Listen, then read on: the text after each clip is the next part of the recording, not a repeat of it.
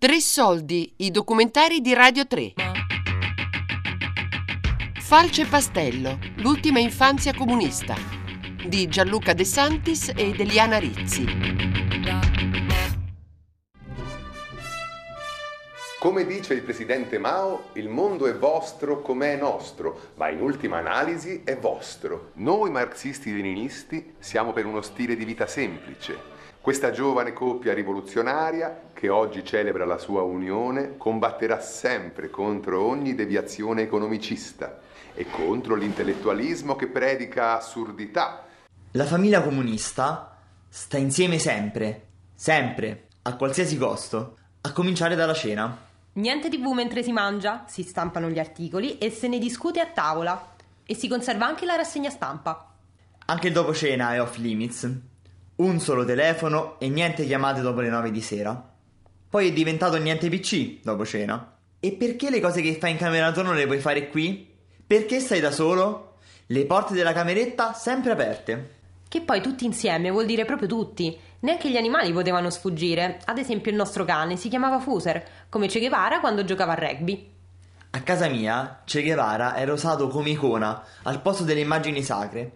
Però poi mia nonna ci metteva sopra la palma della domenica prima di Pasqua. Madonne sì, ma solo ortodosse, perché i miei erano stati in viaggio di nozze in Grecia.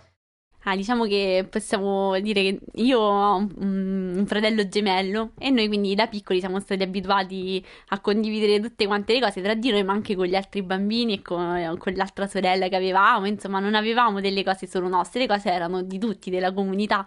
I nostri si sono così impegnati in questo senso di comunità e di comunismo che addirittura hanno fatto appunto due figli gemelli in modo che abbiamo condiviso anche l'utero e non, è, non siamo mai stati soli ne, nell'utilizzo di qualcosa, neanche nell'utilizzo dell'utero di nostra madre. E mi ricordo che quando, quando, ero piccolo, che facevo l'elementario, le medie, e, um, andava di moda comunque fare l'album delle figurine e io non ne ho mai avuto uno, però ogni, ogni, sabato, ogni domenica mi ricordo che mio padre mi mandava sempre dal giornalaio, ma non a comprare appunto l'album delle figurine, ma il manifesto. Nella mia famiglia non abbiamo mai avuto un grande senso di proprietà, infatti non avevamo eh, ognuno la sua paghetta, ognuno i suoi soldi da parte, ma mettevamo tutto in un fondo comune e prendevamo tutti i soldi da questo salvatanaio. Allora sì, c'è questo aneddoto divertente di quando, vabbè, mia madre ovviamente non voleva che io mi tatuassi perché dovevo essere diversa e anticonformista in tutto e per tutto, mentre mio padre aveva una visione diversa. Mio padre aveva deciso che sì, mi potevo tatuare, ma mi sarei dovuta fare una gigantografia sulla, non so, sul braccio forse di questa copertina dei Clash in cui c'era la Costituzione aperta e sotto c'era scritto conosci i tuoi diritti, una pistola stampata vicino al, al, alla, Costituzione, sì, quello che era, insomma. E quindi niente, poi alla fine mi sono tatuata una meravigliosa farfalla e penso di aver ucciso mio padre, però. Mm, durante le superiori capitava spesso che comunque c'erano delle piccole manifestazioni che si facevano sia in provincia che anche fuori. E ricordo che comunque quando Ehm, dovevamo andare appunto a queste manifestazioni mentre i miei compagni che volevano partecipare molte volte inventavano delle scuse ai genitori io sono sempre stato molto chiaro con loro e gli dicevo appunto che non sarei entrato a scuola per andare a manifestare e, e comunque mio padre era abbastanza contento insomma di tutto.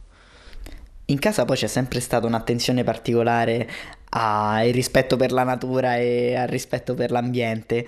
Eh, mi viene da pensare a tutte quelle scelte che vengono fatte in famiglia, come ad esempio la macchina rigorosamente a gas, cioè non abbiamo mai avuto una, ga- una macchina che non, ben- che non, fosse anche a gas, quindi eh, solo benzina non esiste. Oppure, che ne so, mai, mai usati piatti di plastica, una cosa inconcepibile eh, in casa mia. E così come neanche i tovaglioli, non, non, c'erano tovaglioli di carta, ma soltanto di tessuto, rigorosamente eh, lavati e riutilizzati di volta in volta. E a proposito di lavare, un'altra, un'altra cosa divertente è che mio padre eh, ogni volta che andava a lavare i piatti, perché capitava, eh, mi faceva sempre vedere come andrebbero, secondo lui, lavati i piatti. Cioè, prima si insapona e poi si sciacqua così non si consuma l'acqua. Ovviamente poi l'acqua è rigorosamente fredda, a meno che non, bisogni, non bisogna sgrassare qualcosa. Quando avevo 16 anni, per eh, il mio compleanno, mio padre decise di regalarmi un computer e andammo insieme a comprarlo, il primo computer fisso di casa. Ritornata a casa, eh, dissi a mia madre che me lo sarei portato in camera perché era il mio computer e, e lei si arrabbiò moltissimo, cominciò a dire "Ah, ma come? Che vuol dire che il tuo computer, la parola mia in questa casa non è mai esistita, non, non esiste la proprietà privata tra queste mura". E alla fine il computer ovviamente fu messo in salotto e messo a disposizione di tutti. C'era però anche un altro elettrodomestico che non si poteva ignorare, simbolo del benessere e del consumismo più sfrenato, ma anche preziosa finestra sulla modernità. Il tostapane? No, il televisore.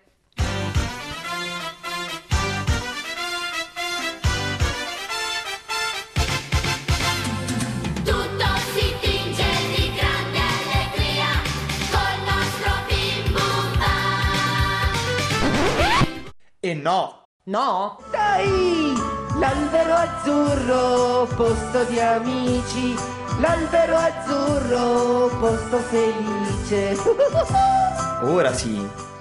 Le differenze tra noi e gli altri bambini cominciavano a casa, davanti al televisore. L'unico che c'era in casa, in salotto, per tutti. Si sceglie insieme cosa vedere e naturalmente niente Mediaset, tranne i classici di Rete 4 e alcuni film e Don Camillo. Don Camillo!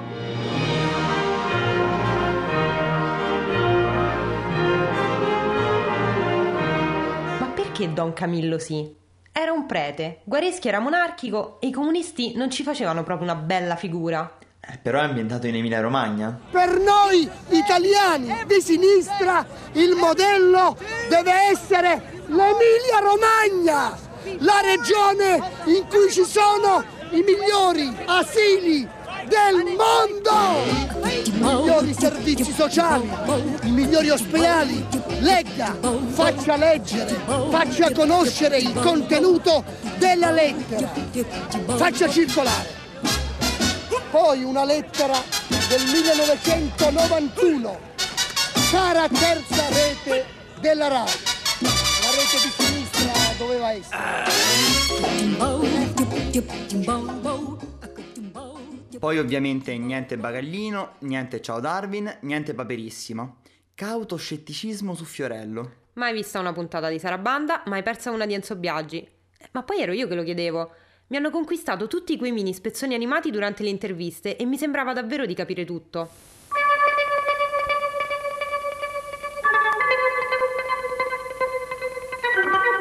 Eh, noi non vedevamo molto a casa le reti Mediaset o Italia 1 così, ma comunque io mi ricordo che io e mio fratello spesso cercavamo un po' di nascosto di guardare il, il TG di Italia 1 studio aperto per eh, guardare i servizi sulle veline su Melita Toniolo. A casa mia all'ora di cena non si guardava mai Striscia la notizia perché contemporaneamente c'era il TG3 e quindi mio padre voleva guardare il TG3. E quindi il giorno dopo, quando andavo a scuola e i ragazzi parlavano e scherzavano, ripetevano le battute di Striscia, io mi trovavo sempre da parte perché non, non l'avevo visto. Allora, il rapporto della mia famiglia con la televisione era molto semplice. Mediaset era bandita in tutte le sue forme e erano banditi cartoni violenti, erano banditi cartoni giapponesi. Durante i pasti era obbligatorio seguire tutti i telegiornali della RAI in fila e eh, nel dopo cena invece era previsto l'ottavo nano. Quando tornavo da scuola ed ero forse in prima o seconda media, andavo a mangiare a casa di mio nonno, ci ritrovavamo io e lui a pasteggiare insieme, dopodiché eh, il primo pomeriggio cominciava non con i cartoni di Bim Bum Bam, ma eh, con il question time.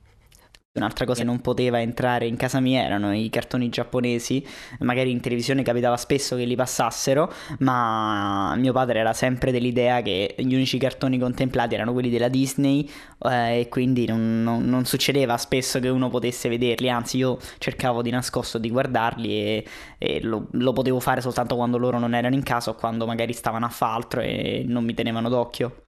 Eh, niente, io ricordo che quando, quando eravamo piccoli eh, i nostri genitori erano divorziati e toccava andare a pranzo da papà e, e noi premevamo per andare a pranzo da lui di sabato perché mm, a casa di papà i, i canali della, della Mediaset erano vietati, non si potevano guardare perché papà diceva sempre io i, soldi a Berlusconi non glieli voglio dare, quindi eh, i cartoni de- dell'ora di pranzo non si potevano vedere e quindi noi andavamo lì il sabato e non, non perdevamo le, le puntate di Dragon Ball, ma che poi a casa non è che fosse molto meglio, nel senso che io la sera volevo vedere Sarabanda, mm, mia colpa, mi ero appassionata a Sarabanda, ma eh, questi eh, programmi semi-demenziali e mm, diseducativi, quasi come un cinepanettone, non si potevano vedere nel, nel televisore del salotto, quindi andavo al piano di sopra, mettevo la cassetta e registravo la puntata e poi la guardavo il pomeriggio quando i miei non c'erano. Mamma Rai era il nostro porto sicuro. L'albero azzurro aveva il dominio incontrastato. Se un cartone giapponese andava in onda sulla Rai, andava bene. Se non era della Rai, ma era Lupin, andava bene lo stesso, perché ricordava la serie francese. Papà Castore e la Melevisione, una certezza. E poi le storie russe, la casa ecologica, Solletico!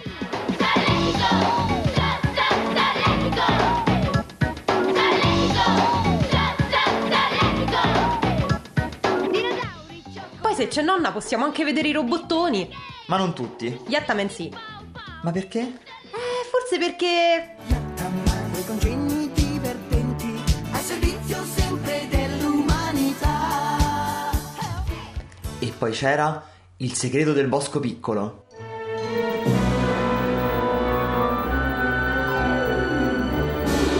Il segreto del bosco piccolo. Oddio, un atroce viaggio senza speranza, di animali braccati dall'abusivismo edilizio, sfrattati dal bosco natio, inseguiti dal cemento e dal fuoco in una disperata corsa verso un'esistente prospettiva di salvezza, in continua lotta verso la sopraffazione dei propri istinti di preda e predatore. Una metafora della vita, praticamente. Un cartone di una ferocia unica. Se superavi la morte della famiglia di ricci schiacciati dal tir, eri temprato a vita.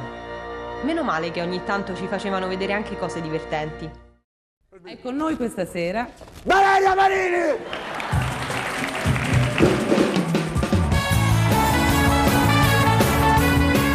Zumolo di più è impossibile, di meno non esiste proprio. Io voglio arrivare a Palazzo Chigi, giusto? Sì. È possibile. Eczema! Eczema! Non esaurite. Certo, la sera anche i piccoli potevano vedere i programmi dei grandi. Tutto, tutto, tutto Corrado Guzzanti e Serena Dandini. Tutto Fazio, compresa Anima Mia. Che poi i programmi di sinistra prendevano in giro i politici di sinistra e i programmi di destra pure. Ma lo sai che mi avevano anche fatto un piccolo quello di legno? Anche a me! Che poi, perché dare a dei bambini delle elementari un pezzo di legno con dei chiodi dentro? La risposta è dentro di te, e però è sbagliata. Forse, dietro questa sfiducia verso la TV, si nascondeva qualche misterioso trauma. Momenti terribili che noi potevamo soltanto immaginare.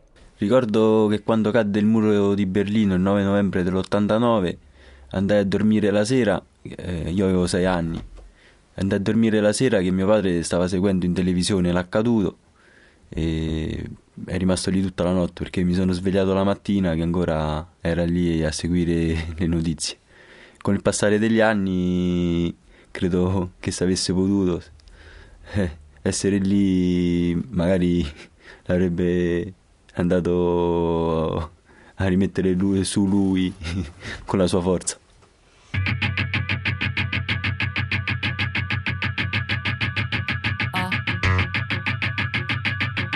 Falce Pastello, l'ultima infanzia comunista.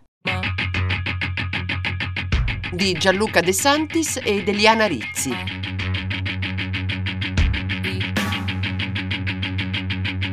Tre Soldi è un programma a cura di Fabiana Carobolante, Daria Corrias, Giulia Nucci. Tutte le puntate sul sito di Radio 3 e sull'app Rai Play Radio.